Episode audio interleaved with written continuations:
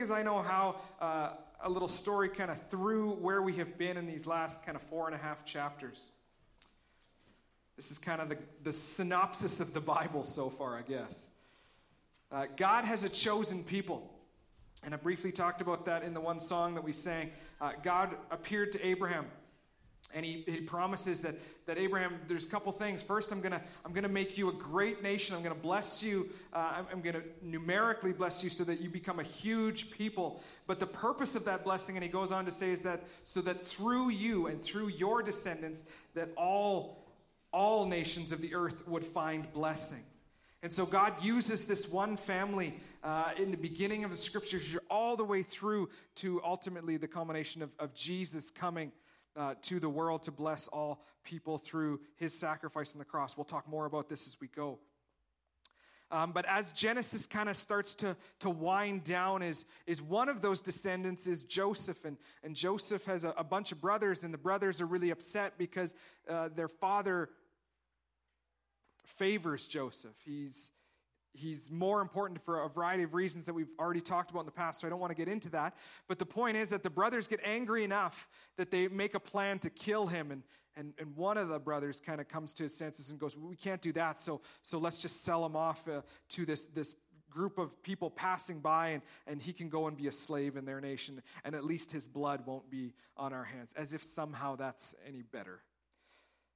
And Joseph goes, um, and through a crazy series of events, um, he starts kind of as, as the lowest of the low, and, and God uses him in mighty ways through dreams and different things. And so he becomes uh, ultimately second in command to Pharaoh. God uses him in so many mighty ways that the Pharaoh elevates him and elevates him up. And then Genesis kind of ends um, with, with the people having the sorry the Israelite people having moved to uh, the land of Egypt with Joseph because of a famine that uh, existed in the land. And, and, at first, the people, the Israelite people, uh, also called the Hebrews in our text this morning, and the, Is- and the Egyptians began to kind of live together. And, and at first, it sounded like it was very much in harmony, but God continues to bless the population of Israel so much so that, that the Pharaoh in the future, this is a few hundred years in the future now, the Pharaoh fears that, man, these people are, are getting too numerous. And what happens if they decide they're going to turn against us and, and join our enemies? We got we to do something. And so the Pharaoh enslaves the Hebrew people, and God's people have gone from being promised that they'll enter a land um, of blessing, and, and now they're in the land of, of cursing. And so we move on in Exodus, and we see that God is going to use this one little this one little baby named Moses. He's a Hebrew by birth, but he's rescued from imminent death. The Pharaoh had commanded that all baby boys, due to this population growing, that all baby boys would be thrown into the Nile and drowned. But Moses' mother is unwilling to allow that to happen, and so she kind of rescues him and, and puts him in this basket. And Pharaoh's daughter comes along and, and hears the crying of the baby in the basket. And, and she, of all people, knows what the command is that when I find this baby, that he should be killed. But God puts compassion on her heart. And she rescues Moses, and though Moses is born a Hebrew, he grows up an Egyptian in kind of Pharaoh's household. But then, and we talked about this a lot, and this is central to kind of the rest of, really, the rest of Scripture is Moses grows up an Egyptian but knows that he's not an Egyptian. And so he's walking out one day and he sees um, some Hebrew people kind of doing some work and they're, and they're being abused. It's, it's, slavery is now getting very aggressive and, and they're being abused. And so Moses steps in to kind of rescue his, his, you know, his brotherhood and he kills the Egyptian. And, and what he expects to happen is to kind of be welcomed in as like, man, thank you for saving us. And, and rather, what happens is he's rejected by his own people. And, and somehow, news of this uh, goes to Pharaoh. And now, Pharaoh recognizes that, that Moses is no longer loyal to Egypt. And so he seeks to kill Moses. And so Moses races out of Egypt, been rejected by his own people, been rejected by the people who have brought him up. And now he's kind of a nomad in, in this place called Midian. It's his third people group in his lifetime, and he really struggles with this issue of where do I belong? Where do I fit? Who are my people? And I think many of us especially kind of our, our younger generation, is struggling with that sense of identity. And so, what God does is he appears to Moses in this burning bush and he reminds him, You are a Hebrew. You are the son of Abraham, Isaac, and Jacob. And God says that He's been working sovereignly this whole time and that He's going to use Moses to rescue His people um, from s- slavery. But it's not going to be Moses that does it, rather, it's going to be God that does it through Moses. And so last week we looked at the five different objections that Moses has, you know, excuses of, of well, I shouldn't be the one because. We talked about how often we kind of do that. God calls us to something and we go, Well, I don't have skills in that area, or, or I'm not gifted enough, or I, I, I, don't know what I would even do. I, and God goes, That's kind of the point, is I'm going to be at work through you. I'm the one that's going to bring you to this place and help you and equip you to do the things that you have been called to. You see, when God calls us to a mission, He then equips us for that mission. And that might be in supernatural ways, that might be through other people. And, and in this instance, we see that Moses continues to object, and God says, Okay, you know what? I'm, I'm going to send your brother Aaron, and he's going to help you with this. You're not going to be alone in this journey. And that's kind of where we've ended. So we're going to read uh, chapter 4, verse 18 to the end of the chapter, and then we're going to read chapter 5 as well. Um, and, and I just, just so you know, chapter 5 is going to go quick, but we're going to spend some time in chapter 4 because there's a few implications in there. But there's also these verses in chapter, or verses 24, 25, and 26 that kind of come out of nowhere and are very confusing. And we're going to spend time there. So when you all of a sudden get there and you're like, what is going on here? Don't worry, we will, we will spend time there. So here's what it says. Um, so Moses went back to Jethro, his father in law, and said to him, Please let me go back to my brothers in Egypt and see whether they are still alive. Jethro says to Moses, Go in peace. And the Lord said to Moses and Midian, Go back to Egypt, for all the men who are seeking your life are dead. So Moses took his wife and his sons and all that he, sorry, and had, Mm, let's try that again, his wife and his sons, and had them ride on a donkey and went back to the land of Egypt. And Moses took the staff of God in his hand. The Lord said to Moses, When you go back to Egypt, see that you do before Pharaoh all the miracles that I will put in your power. We looked at those last week. And here's, here's where we're going to spend a lot of time. God says, But I will harden his heart so that he will not let the people go. Then you shall say to Pharaoh, Thus says the Lord Israel is my firstborn. And sorry, struggling this morning. Thus says the Lord Israel is my firstborn son, and I say to you, Let my son go, that he may serve me. If, if you refuse to let him go, behold, I will kill your firstborn son.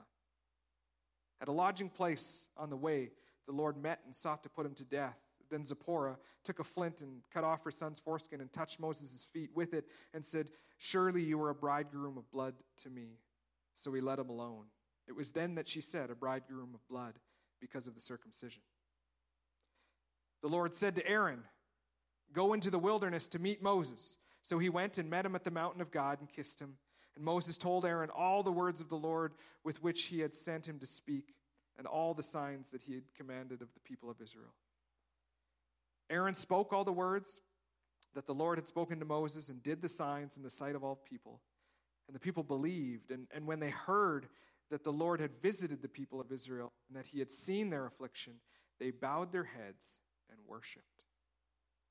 Afterward, Moses and Aaron went and said to Pharaoh, Thus says the Lord, the God of Israel, let my people go that they may hold a feast to me in the wilderness.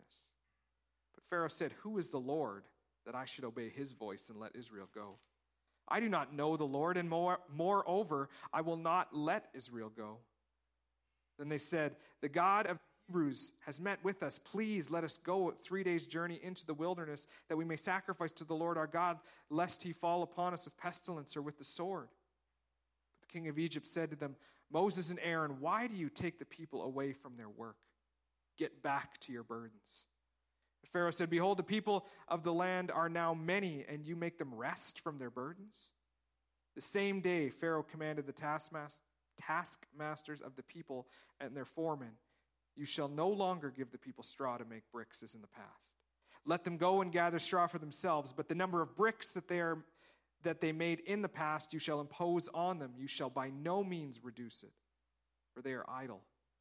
Therefore they cry, Let us go and offer sacrifice to our God. Let heavier work be laid on the men, that they may labor at it and pay no regard to lying words. So the taskmasters and the foremen of the people went out and said to the people, Thus says Pharaoh, I will not give you straw. Go and get your own, go and get your straw yourselves wherever you can find it. But your work will not be reduced in the least. So the people were scattered throughout all the land of Egypt to gather stubble for straw. The taskmasters were urgent, saying, Complete your work, your daily task, each day as when there was straw. And the foremen of the people of Israel, whom Pharaoh's taskmasters had set over them, were beaten and were asked, Why have you not done all your task of making bricks today and yesterday as in the past?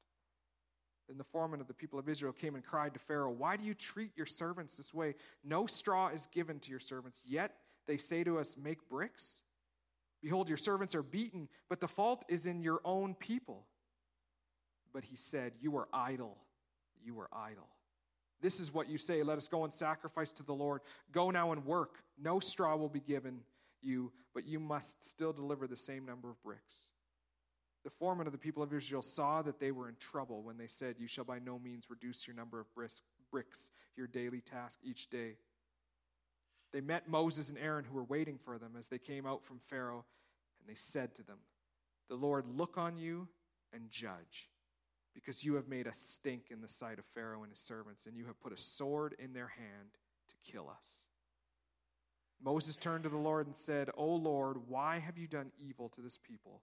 Why did you ever send me? For since I came to Pharaoh to speak in your name, he has done evil to this people, and you have not delivered your people at all. There's so much in there that we need to spend some time on, but there's two parts of this that we're going to really focus on in the sense of how it affects uh, our own lives. One of those things is where it says, I will harden Pharaoh's heart. When God says that, does that contradict the very message that he's given Moses to go and send? And so we're going to explore that and we're going to explore what does that mean when, when our plans don't seem to work the way that they should, or even things that we know are good and true, God seems to cause problems or hurts or pains in the midst of that? And then, secondly, how are we going to live when things don't go the way that we expect? So, those are the two main things that we're going to look for ourselves. But there's a few things that I want to point out as we get there. So, in the beginning here, Moses goes back to his father in law, Jethro, and he says, Let me go. What he's really seeking is he's seeking a blessing. After all, he has married uh, Jethro's daughter, and he's saying, I'm going to take your daughter and I'm going to take your, your grandsons, and we're going to go back to the land of Egypt, where Jethro knows full well that everyone is trying to kill Moses. So he acknowledges that what God's calling me to do here, this is not going to be easy. And so he seeks a blessing. He seeks Jethro to say, Yes, you, you, you can go. Not in the sense of allowing it, but in the sense of a blessing. And so it says that Moses took his wife and his sons and he went on this journey. And then there's this little verse. And I'm highlighting these things because they become more and more and more important as it goes on. And I'm just getting us to look and remind ourselves of these patterns. Moses took what with him at the end of verse 20? The staff of God in his hand. So remember, the staff has become this uh, or has started, I should say, to become this symbol of God's power and how he's going to work in the midst of the Egyptians. And this is the first time here the staff is referred to as the staff of God. And, and we'll talk about this in a couple of weeks why that matters. But just note that. And then God says to Moses, When you go back to Egypt, do the miracles that I've put in your power an interesting sentence there. Remember, there's the three miracles that God said, okay, Moses, you're gonna, you're to do these three things because Moses' one objection was they're not to listen to me. They're not to follow me. And so God says, you know what? They are to follow you because I'm to prove to them that I'm with you. And here's the ways in which I'm to do that. And so he reminds them these miracles that I put in your power to do, go and do this. But I will harden your heart. Sorry, I will harden Pharaoh's heart, is what he says.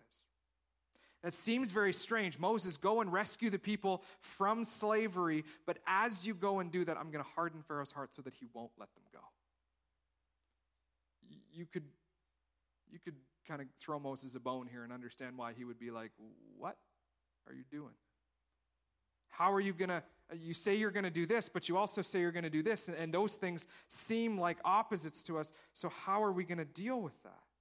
Are you going to rescue uh, your people, or are you not going to rescue your people? In a sense, when we read verses like this, it almost even seems that God is being cruel.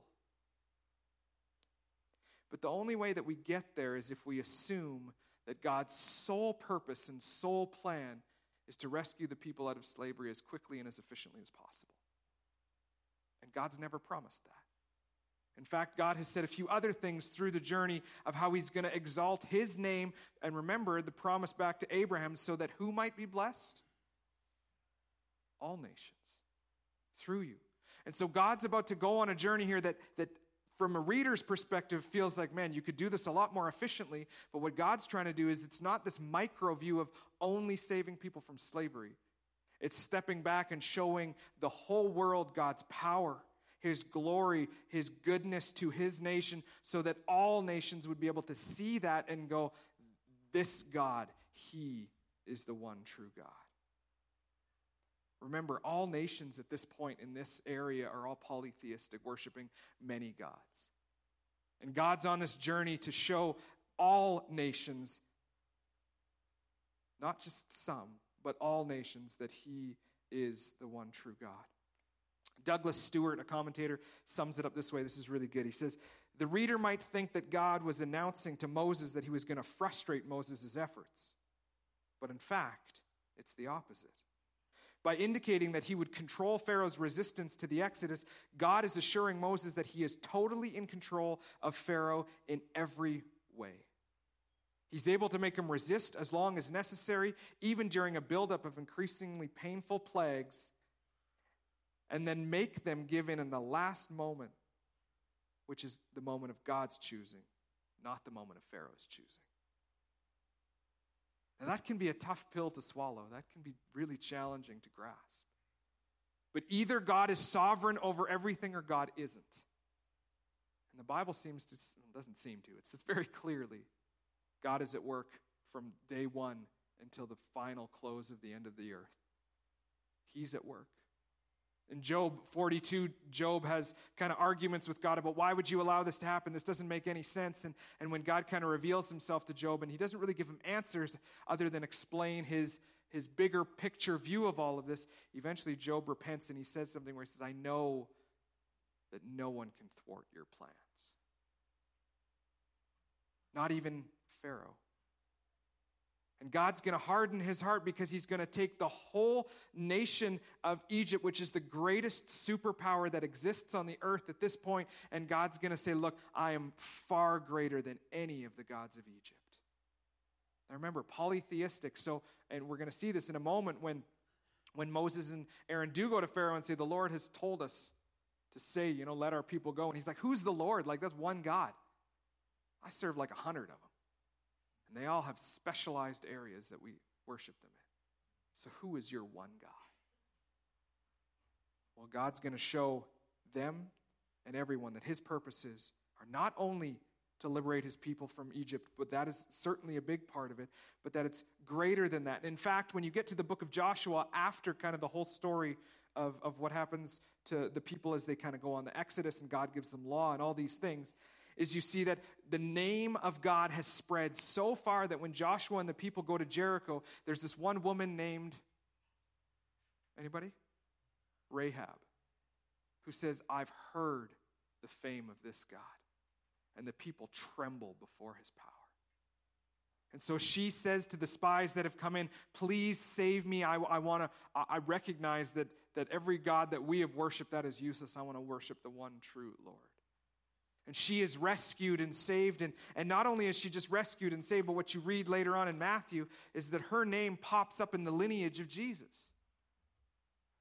See, right from the beginning, when God promises Abraham, it's through your nation that all nations are going to be blessed, is we see that all nations are being shown the power and the goodness and, and the authority of God, not just so that he can show how big his ego is, because that's not the point. It's to show all nations that, look, it's only in me that you're going to find any kind of meaning, purpose, and hope. I am the only God who can save. That's what he's saying through this. And so we, the reader, kind of have to zoom out kind of from a micro view to a, a, bigger picture, a macro view, and see that God isn't just doing one thing, that God's doing all kinds of things in the midst of this. Well, this is where it gets real in our life, too, isn't it? When God doesn't act the way that we think He should, or even the way that we expect He would, are we so focused in on our own struggles and our own pain that we can't step back and see, God, what are you doing in the midst of all of this? How are you at work, not just in my life, but in the life of all of those around me? We're going to talk more about that in a moment.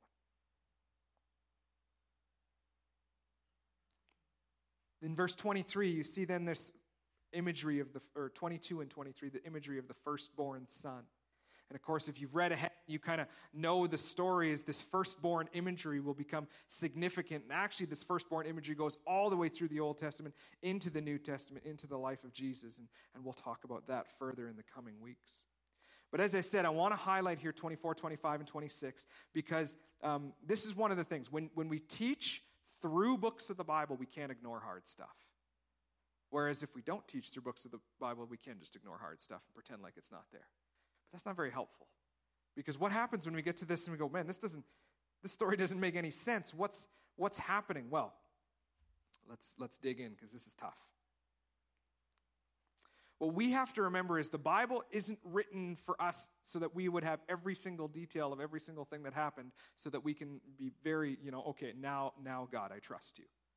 Is God gives us what we need to know so that we would understand his plan of salvation uh, ultimately through Jesus, but through the Hebrew people right now, and, and he's going to rescue them. And so, uh, as we kind of recognize that there are details that are maybe missing that we wish we had, doesn't mean that God um, was mistaken to not give them to us. So, what we see in here, and man, I, I jumped down the rabbit hole real far on this topic. Um, I was really curious. Shayla and I were out walking in the forest uh, the other day, and, and she was kind of like, this is a few weeks back, and she's like, What are you going to do when we get to this? And I was like, We're not there yet. So, so I had to jump in and, and dig in, and, and it's, it's really quite challenging because commentators aren't united in all of the details of this, but they are united, generally speaking, on the main theme of what is happening here. There's, there's some ambiguity here in, in the Hebrew, right, in the original language that it's written in, whether God's talking about Moses or whether God's talking about Gershom, or even, and I think this is probably most likely, is both of them. And so when we all of a sudden get to this, at a lodging place, the Lord met and sought to kill him. That seems a little out of left field. Like God just said, you're going to go and you're going to rescue people from slavery. So how is this going to happen? Well, the principle is very clear for us in the last word of verse 26. The principle is that of circumcision. And so, if you remember back to Abraham, back to kind of chapter 17 of Genesis, is that God said to Abraham, Here's going to be uh, a physical mark on you and your people for my name, so that you might be different than the nations around you. And so, this was a covenant that God gave Abraham that was a promise that was meant to seal his people in a very practical, tangible way. And so this was something that was practiced, circumcision through all of these people. Now remember, Moses was born a Hebrew, but was raised an Egyptian. And so scholars are kind of divided on was Moses circumcised in those first few days? Wasn't he? The Egyptians practiced partial circumcision, so, so maybe it was that he was partially circumcised, but he hadn't fully obeyed what God was telling him. The point is this remember, is he's struggling with his identity. And God's trying to say, You are a Hebrew. You are part of this people. And so the details aren't there, but it's clearly about circumcision. So the, the implication is either Moses or Gershom or possibly both have not yet been circumcised. And so they've Moses has reluctantly accepted his calling from God, right? He's made all kinds of objections, but God has kind of pushed those away. And he's reluctantly accepted this calling and he's gone out, but God is very clearly upset that he is not obeying in everything. Because what's clear, whether it's Moses or whether it's Gershom that isn't circumcised, or potentially both, is Moses has not followed what God has called him to do. But even in the midst of God's anger, and you remember back when Moses was giving God all these objections, the first four go without any anger or frustration from God. He just kind of gives him a response. But in the fifth one, his anger burns against Moses. But even in that anger, he gives mercy and grace and says, Okay, I'm going to send Aaron to do this with you. Well, here in the same way is while Moses has not been faithful in some way, whether for him, his son, or both of them, is Zipporah. This has come clear to Moses' wife that this is what needs to happen, that circumcision needs to be done. And so she steps in the gap and she does what is right. And God relents and says, Okay, Zipporah, you've done what's right. And there's a whole, this idea of a bridegroom of blood and the translation of that. There's, that's a whole nother rabbit trail to go down. And, and it's certainly interesting. And you are welcome to grab some commentaries and, and dig deep. It's, it's well worth the journey. But I don't want us to get sidetracked on, man, some of these details are missing. And I really am curious about who it is when the point is simply that either Abraham, sorry, either Moses or his son weren't circumcised, or potentially both, and Zipporah stepped in to make right what Moses was not yet fulfilling and doing correctly. So here's the thing God has called each of us to purpose, and he's called us to obedience. And sometimes when we don't live in that obedience, God mercifully brings other people to us to make right the things that we have not yet been fully faithful in. That is the biggest grace that we could ever be afforded. Moses didn't deserve that grace, but God is at work. And so while it seems like, man, these, these details is very strange, the narrator only wants to give us so much. And, and, and the majority of scholars think that Moses is, by, by and large, the narrator of this. And so you could get into the, well, maybe he didn't want to say some bad things about himself and all of those arguments, but I think that misses the point is that circumcision was a sign to God's people that you are part of this covenant family, and Moses, you're not being obedient. And Zipporah says, I'm going to step in and do it. Now remember, this theme of faithful women who have stepped in when the men haven't, this has all been through Exodus already, hasn't it? It's about the fourth time that we've seen this. And so we just see God's mercy and grace there. Okay, let's uh, let's move on here. I just want to get into one real quick. No, I'm not going to do that. I'm writing a paper for seminary that, that this one verse has really intrigued me. Um, if you want to talk about a biblical theology of environmentalism, feel free to come and talk to me. Not that I have kind of the last word on this by any means, but there's a really interesting verse in here that points back to the Garden of Eden. But we don't have time to deal with that. So if you want to have a conversation later, I would love to do that. Uh, so it says the Lord said to Aaron. So now it goes back in time a little bit, right? As Moses was at the mountain, Midian's over here, Egypt's over here. This is where Aaron is. Moses was at the mountain, went back to Jethro to say, Hey, please let me go and, and accomplish this purpose that God has given for me. And Jethro says, Yes, go in peace. And now Aaron's already on the journey. And they meet back at the mountain. So, again, the reminder here that this is not some concession that God made, going, okay, if you're not going to be obedient, I'll do this so that you're obedient, is God already had planned that Aaron was going to come and help Moses. He just hadn't yet revealed that to him. And so, when he makes excuse after excuse, God says, you know what, fine. Actually, the text says Aaron's on his way in the Hebrew. And so, Aaron meets with Moses, and, and you see the embrace here they kiss each other, and, and then it says Moses told Aaron all the words uh, of the Lord which he spoke to him. And you got to you got to kind of be thinking this is to be crazy, but he shows the signs uh, that God commanded him to do, and clearly Aaron gets on board with this because, after all, we don't know exactly the details here, but Aaron revealed himself to God and made it so that Aaron went and went to the mountain to go find Moses. And then so Aaron speaks uh, all these words that Moses told him to the elders of the people. And remember last week when, when sorry, when Moses argued, the people are not going to listen to me, what does God say?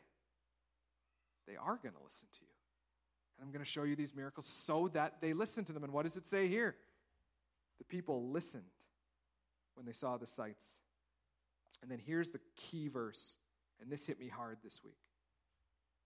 The people believed when they heard that the Lord, sorry, and when they heard that the Lord had visited the people of Israel and that he had seen their affliction, they bowed their heads and worshiped. Have they been freed from slavery yet? So, what God is, show, or what we're learning here through their response to God is that they recognize that God heard our cries and He knows that we're suffering, and He's brought Aaron and Moses to help us in this. And their response is not when we get liberated from slavery, we will worship. It's the fact that we've heard, that God heard us, and so they bow and worship. And I thought to myself, how many times do I only bow and worship when God actually shows up and does something crazy? When He changes my circumstances, and then I go, wow, God, you are powerful and you are at work.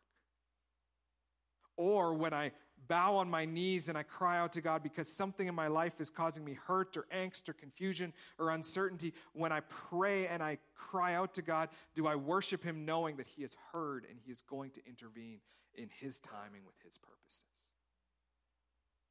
That verse really, really hit me.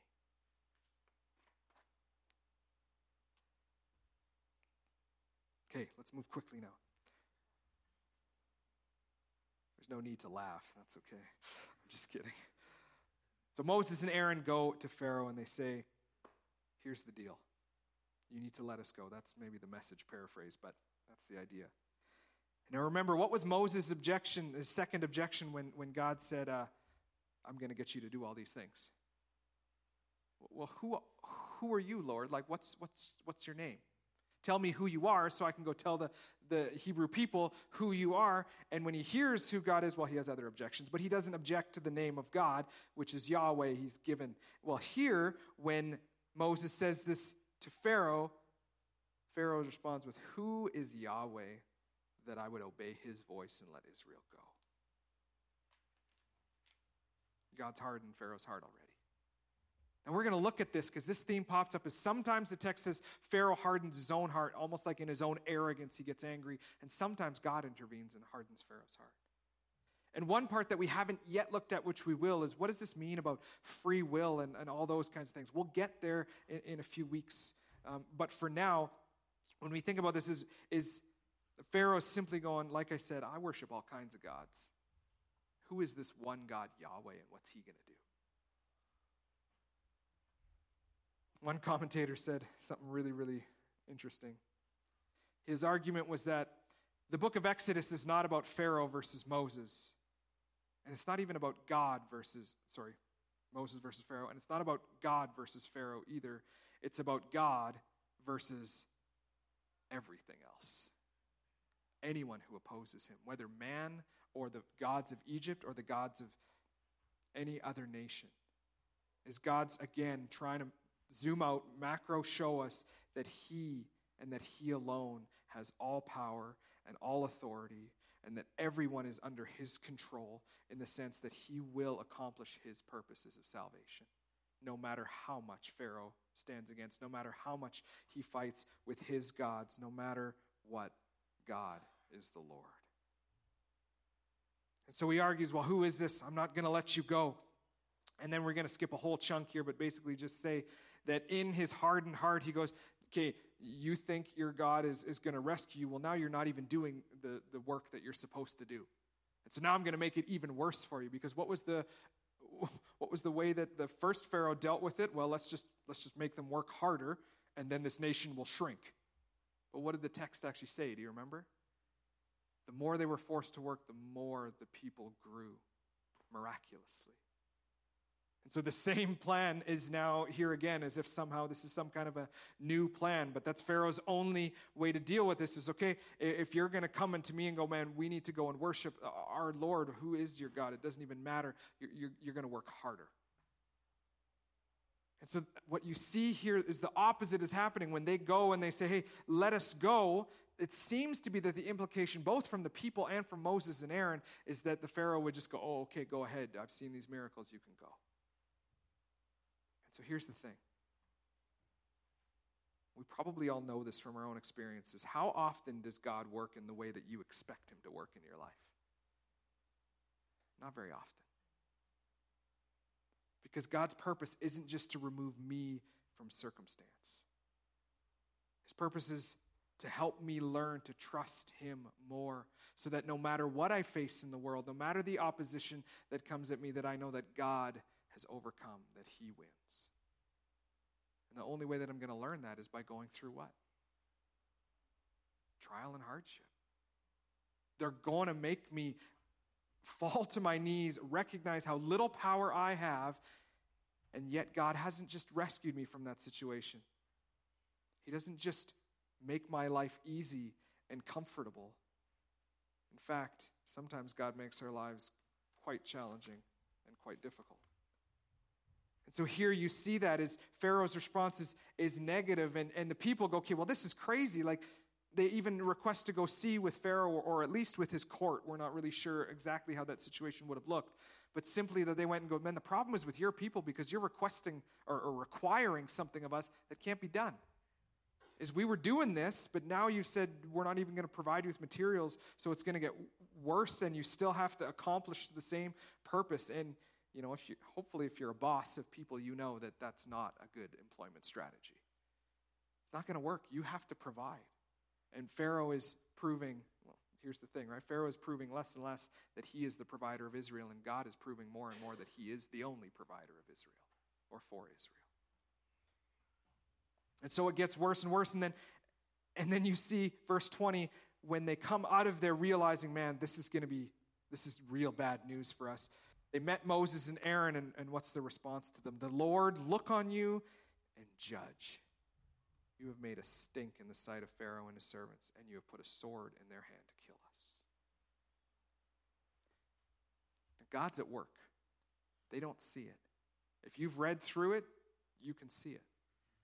But if you've read through it, you also see that the same refrain happens over and over and over again, where God does something miraculous and rescues his people, and then the next hardship and obstacle they come against, they go, Man, it would have been better if we were still slaves in Egypt. And God reveals himself and does a miracle. You know, whether that's they cross the Red Sea parted, or whether that's food literally falls from heaven there's so many examples, and then they continue to go, man, it would have been better for us to be back in Egypt. The reason for this, and we'll, we'll say this over and over again, and I've said it already this morning, is that God works differently than we expect. So their assumption was, God, you're just going to rescue us immediately. But I think this is why God told Moses in the first place, I'm going to harden Pharaoh's heart first, and he's not going to let you go yet. God was prepping Moses to prep the people for what was going to happen. But he, Moses, look at his response Lord, why have you done evil to these people? He's actually accusing God of evil. Why did you even send me? For since I came to Pharaoh to speak in your name, he has done evil to this people, and he has not delivered your people at all. Isn't that what God said? I'm going to harden Pharaoh's heart. And he's not going to let you go. Not yet because I still have purpose in the midst of this. And so, friends, for us in your challenge, what we're called to is we're called to persevere in the midst of the hurt and the pain, not just try to fix the circumstance, but to learn to live within that circumstance, knowing that God is in control. And that might be confusing, and it probably will be, and it's hard to deal with. And, and, you know, something happens in your family or in your career or with people that you love or whatever it might be, and you go, How could this be God's plan? Is we're almost challenging God, and God going, Man, you only see this much. God's saying, I see everything. So I'm at work. So trust me in the midst of your hurt and in the midst of your pain. You hear me say this all the time, but Romans 8 28, we know that for those who love God, all things work together for good for those who are called according to his purpose. Remember, what we think our good is and what God says our good is, is often two very different things. Now, we might not be in slavery in the sense of, of the people here, but if you think about it, is are we not captive to our culture's materialism way more than we would care to admit? We think we need this. We think we need that. We think, you know, I need, if I only had a few more dollars in the bank or, or if I only had one more car, I would ha- wouldn't have these difficulties. Or, You can fill in the blank with whatever you want. And we can think, if, if that was the case, then I would be content. And what God's trying to say to us is if you're not content without it, you're never going to be content with it. That's just the reality of it. And so we say, God, I'm going to trust in you. And I'm going to trust that you are at work for my good and for the good of those around me is the same principle that God is trying to or God is revealing his goodness and his power and his might through the people of Egypt. God is doing the same for you in the people that you interact with.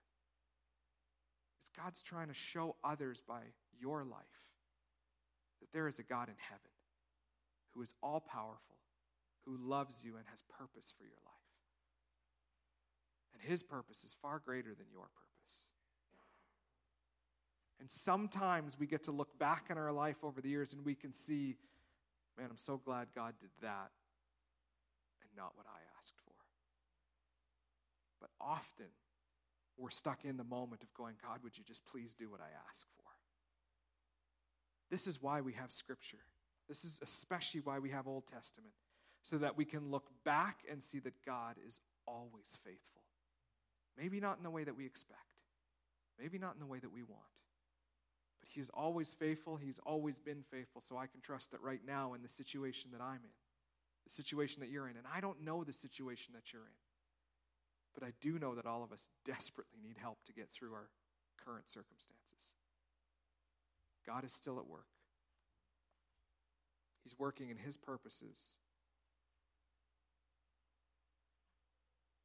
While your circumstances might not just change when you pray about them, Will you fall on your knees and worship, knowing that the God who has created all things and who loves you has heard you and is at work within your life? That's the best news that we could ever have. Let's pray. God, thank you for difficult texts, for hard things that we read in the Bible that sometimes we don't know what to do with.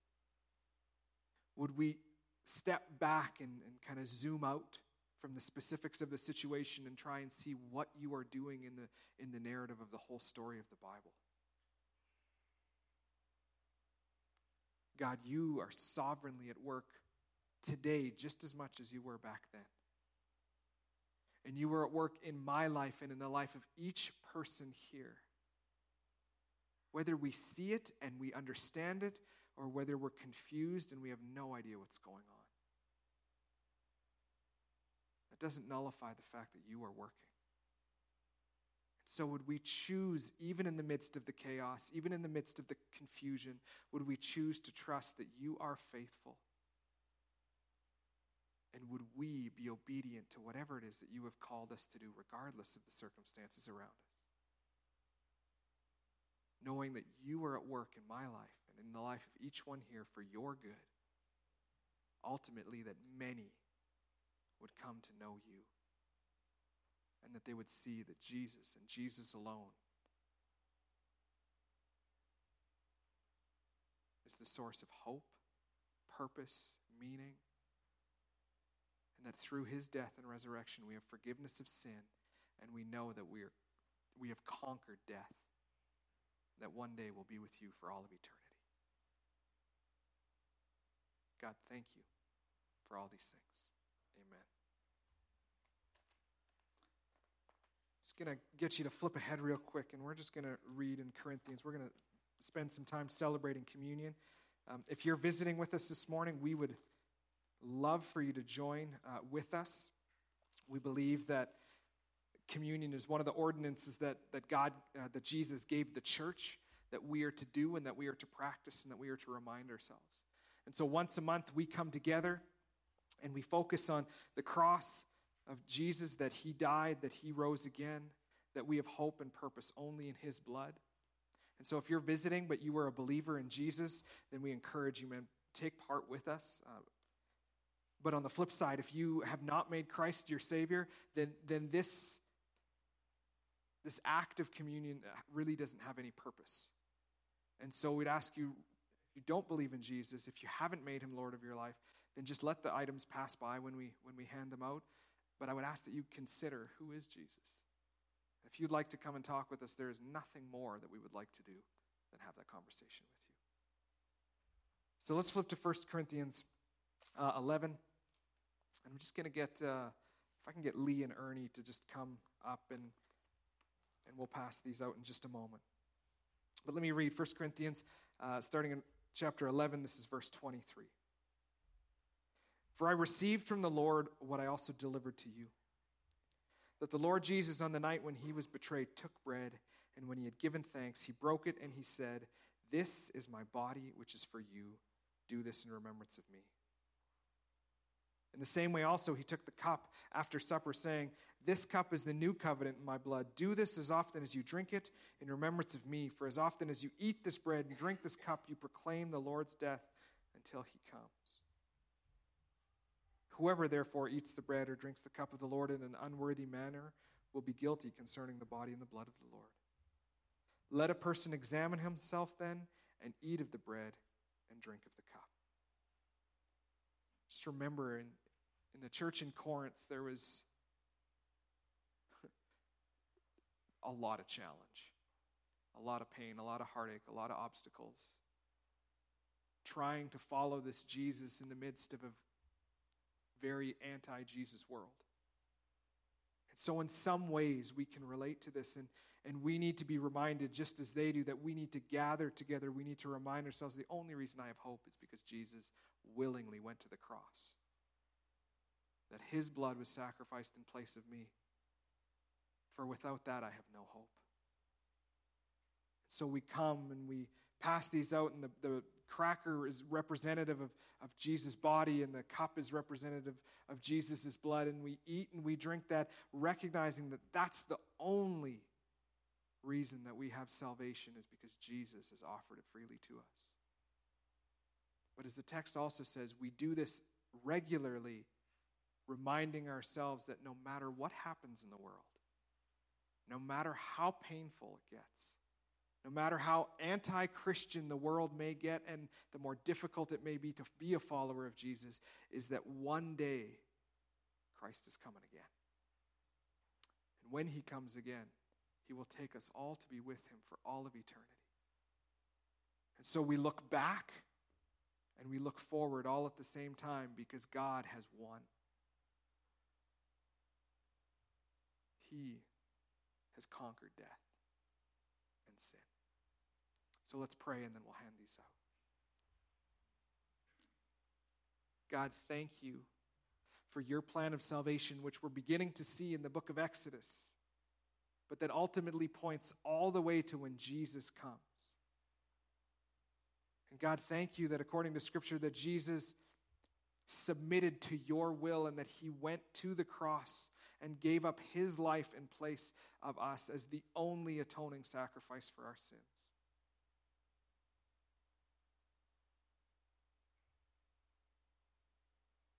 There's nothing that we can do to earn salvation. It was freely offered in the death and resurrection of Jesus. But as Scripture says, is we were bought with a price.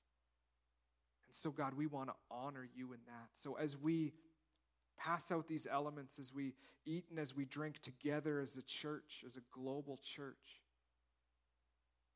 that we would put our focus and our emphasis on you, and that we would live a life that honors you, and that we would look ahead, not to our present circumstances, but that we would look ahead to one day when Jesus will come again, and all wrongs will be righted. May we look forward with expectation, and may we look back with humble gratitude and thanks.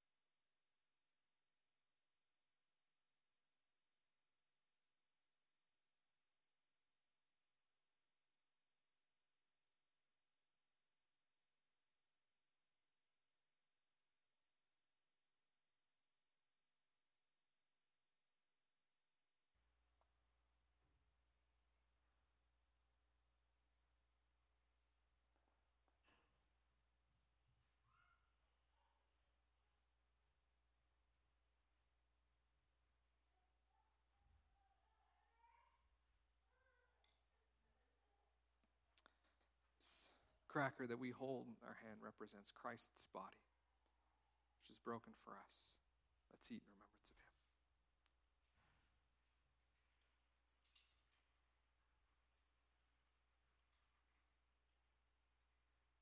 We pass the cup now.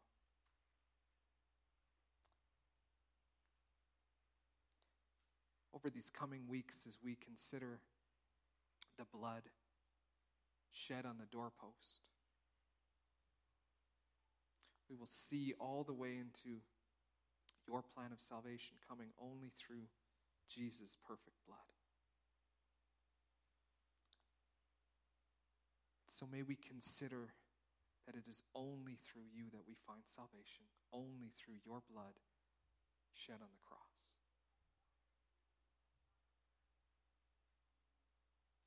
Don't even have words to express our deepest thanks and our humility. As the psalmist writes, Who are man that you are mindful of us? Thank you that you love us so much that Jesus offered himself for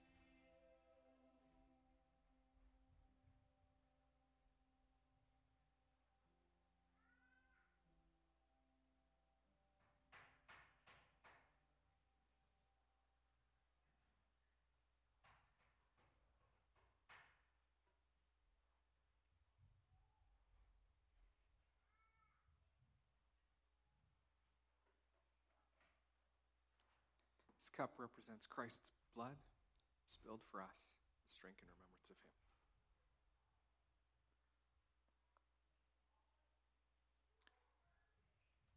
God, as we go from this place to the various things that you have sovereignly placed in front of us today, would we trust in your power and in your strength that you were at work probably in ways that we don't understand. But help us to trust, to put all our faith, all our hope. Go with us today now. Amen. Just a reminder that there are snacks uh, for us available if you'd like to stay and visit. We would love to get to know you. If you're visiting, please feel free to stay and, and chat with people. Uh, if you have any questions, you can come find us, and we're here to serve. Have a wonderful week.